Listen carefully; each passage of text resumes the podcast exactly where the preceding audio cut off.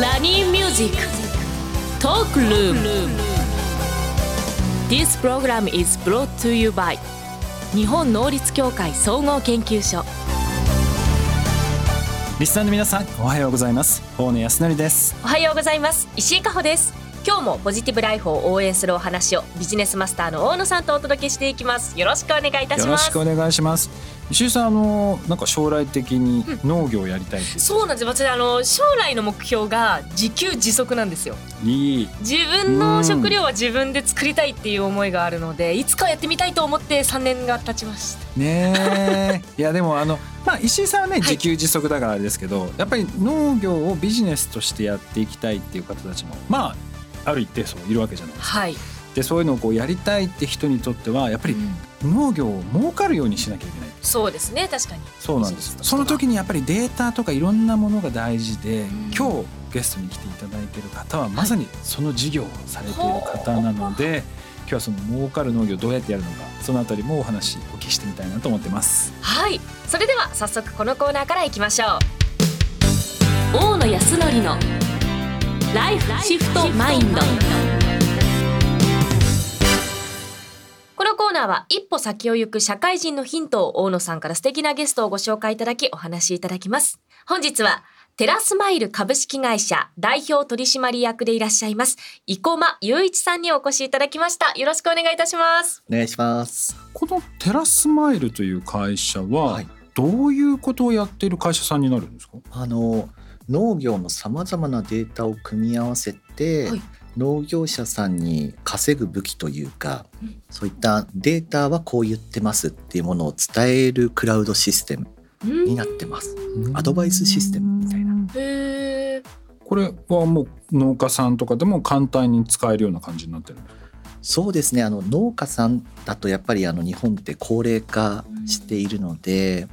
えー、そういう方がデータを触るってなかなか難しいんですけど、はい、若い人たちで子どもの教育費を稼がなきゃいけないとなるとこういうのを使おうっていう気になる。そんな流れかなと。ちょっとあのすっごい根本的な質問なんですけど、はい、農業は儲かりますか？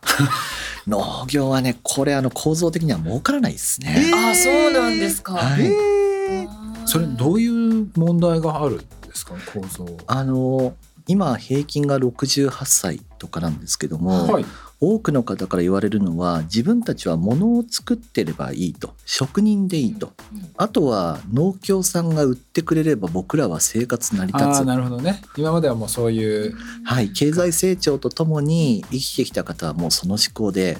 今人口減少じゃないですか、はい、そうするとあの相手側のスーパーとかコンビニはデータを扱ってるのに対して農業者はじゃあ目の前のものを作っていればいいなんていうと儲からないですね。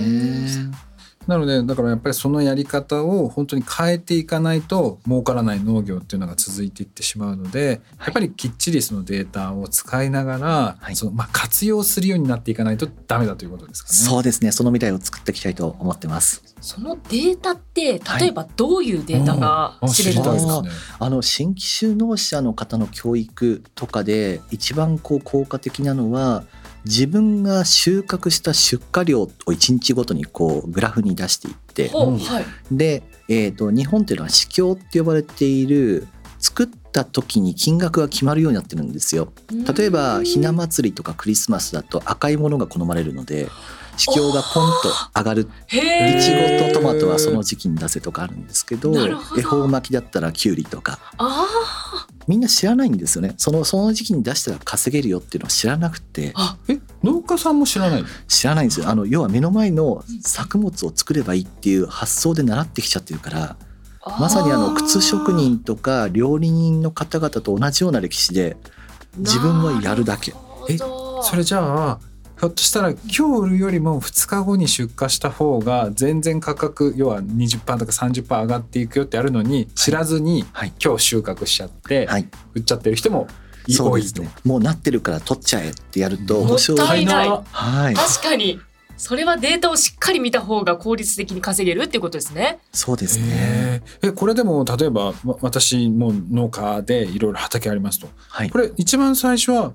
センシングするそのなんか装置かなんかを置くんですか、そうですね。最近あのやっぱり農家さんってあのトラクターとか含めて箱物が結構好きで、なんかマシンを買おうセンサーを買おうっていうのはいっぱい買ってる方々いるのでデータはそのセンサーの中に入ってるんですけど、はい、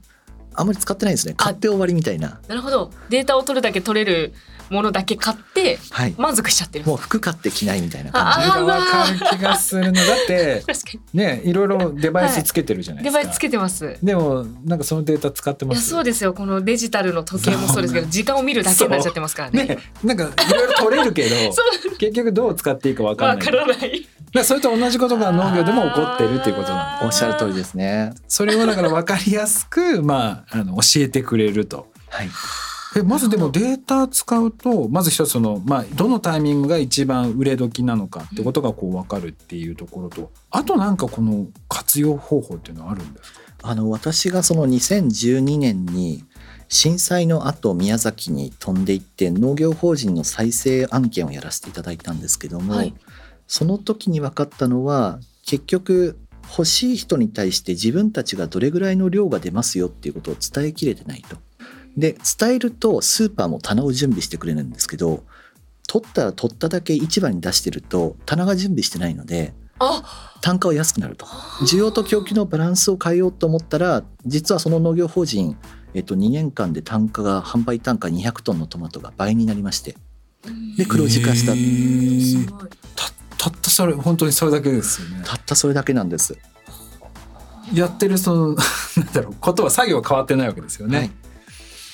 まあ、い。やすすごいというかななん今までなんでこういうのってなかなかなかった？あ確かに。はい。あのやっぱり日本っていい意味で農協と呼ばれてるものが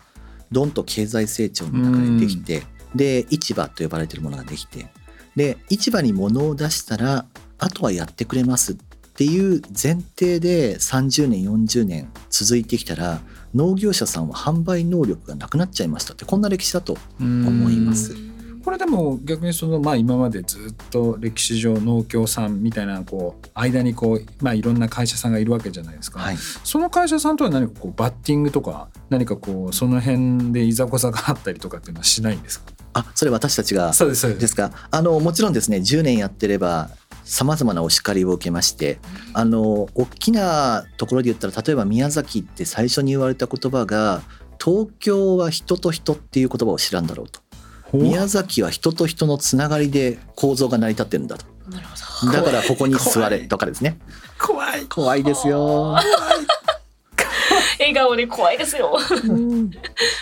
そこをこう乗り越えられて、まあ、地元の農協さんもしっかり、まあ、関係性も構築していったっていう感じなんですそうですね。あの10年経って大きな変化はあの高齢者も LINE 使うようになりましたね。あそうなんですね。前はガラケーだったんですよ農業者さんって。だからアプリとかってなかったんですけどこの10年でスマホと LINE が当たり前になったんでデータそれで入れてくださいっていうのはだいぶやりやすくなりました。あ確かに。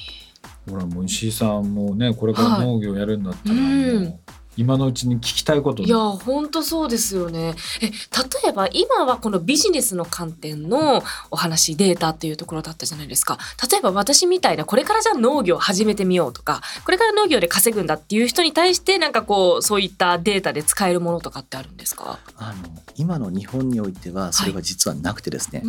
あのそれをある程度出していこうっていう動きを今農林水産省と始めたところです。というのもあのこの10年間トマトみんな作りましょうっていうことで、はい、みんながトマト作ったんですよね。トマトもマーケットサイズが大きいのでそしたらもうトマト溢れちゃって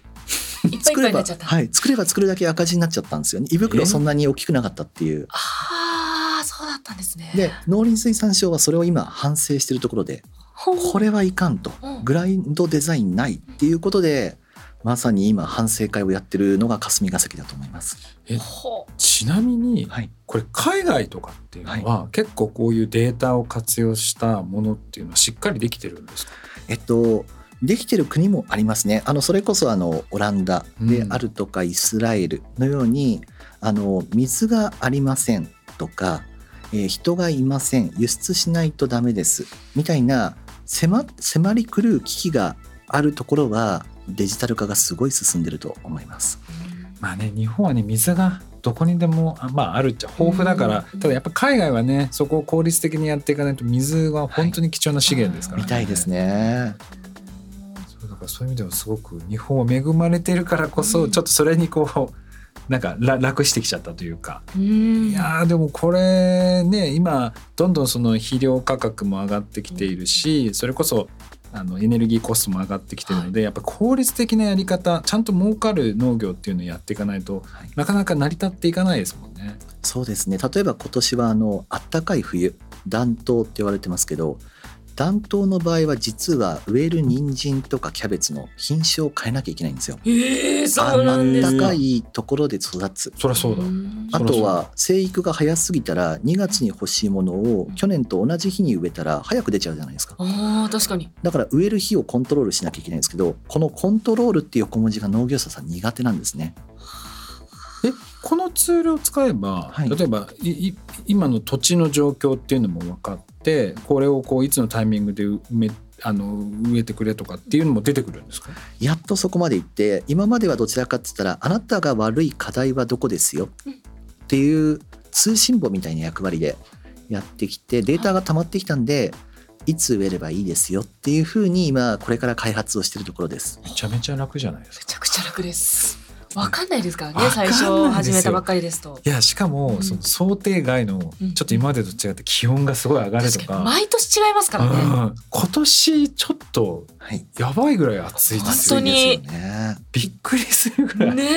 えそれ野菜も戸惑っちゃいますよね。だって10度近く違うんじゃないですかね。そうですね。おっしゃる通りですね。あの1月とかで言ったらやっぱ6度8度10度、うん、あの太平洋側は非常に暖かくて、うん、本当は朝方マイナスに冷え込む日があったはずなのに今頃そうなんですよ。だけどマイナスにならずに5度とかで日中17度みたいになってますので。でもそれこそあれですよね。あのスーパーとかともし連携がこういうデータができれば今人々が何を買ってるのかとか何を求めてるのかみたいなところまで分かると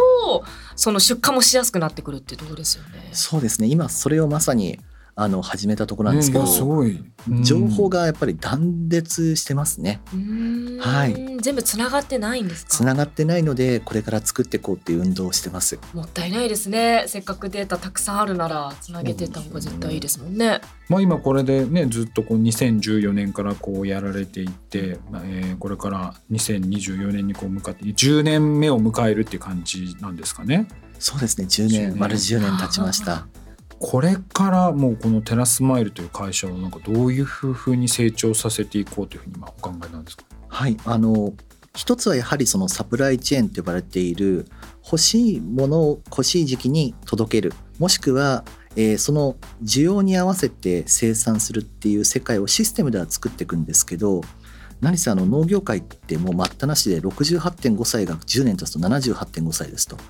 で経済界では認知症が1割ですとなると高齢化社会の言葉があ1割忘れちゃう人たちがいるんだってなるなっているのでこの農業っていうのを本当にあのロボット化するとか抜本的に変えていかないと厳しいかな。うん。確かに。そうなんですよね。本当に変えていかないと人はいなくなるしいろんなもののコストは上がってくるし、はい、だから今までのような多分生産のやり方だともう限界を迎えていくのでまあ本当に今いい転換期に来てるんじゃないかなって気がするんですけど。そうですね。危機感持ってきてましたね。うん。そうなんですよだから我々なんかね普通に多分スーパーに行くと物があるっていうのが多分当たり前に思ってるじゃないですか、ねはい、そんなことないんですよ。今大変なんですよ。これからどうなっていくか本当わからない状況なんですよだからあの生駒さんみたいな方が多分最前線で戦ってらっしゃるから、なんとか今そうですね。保ってる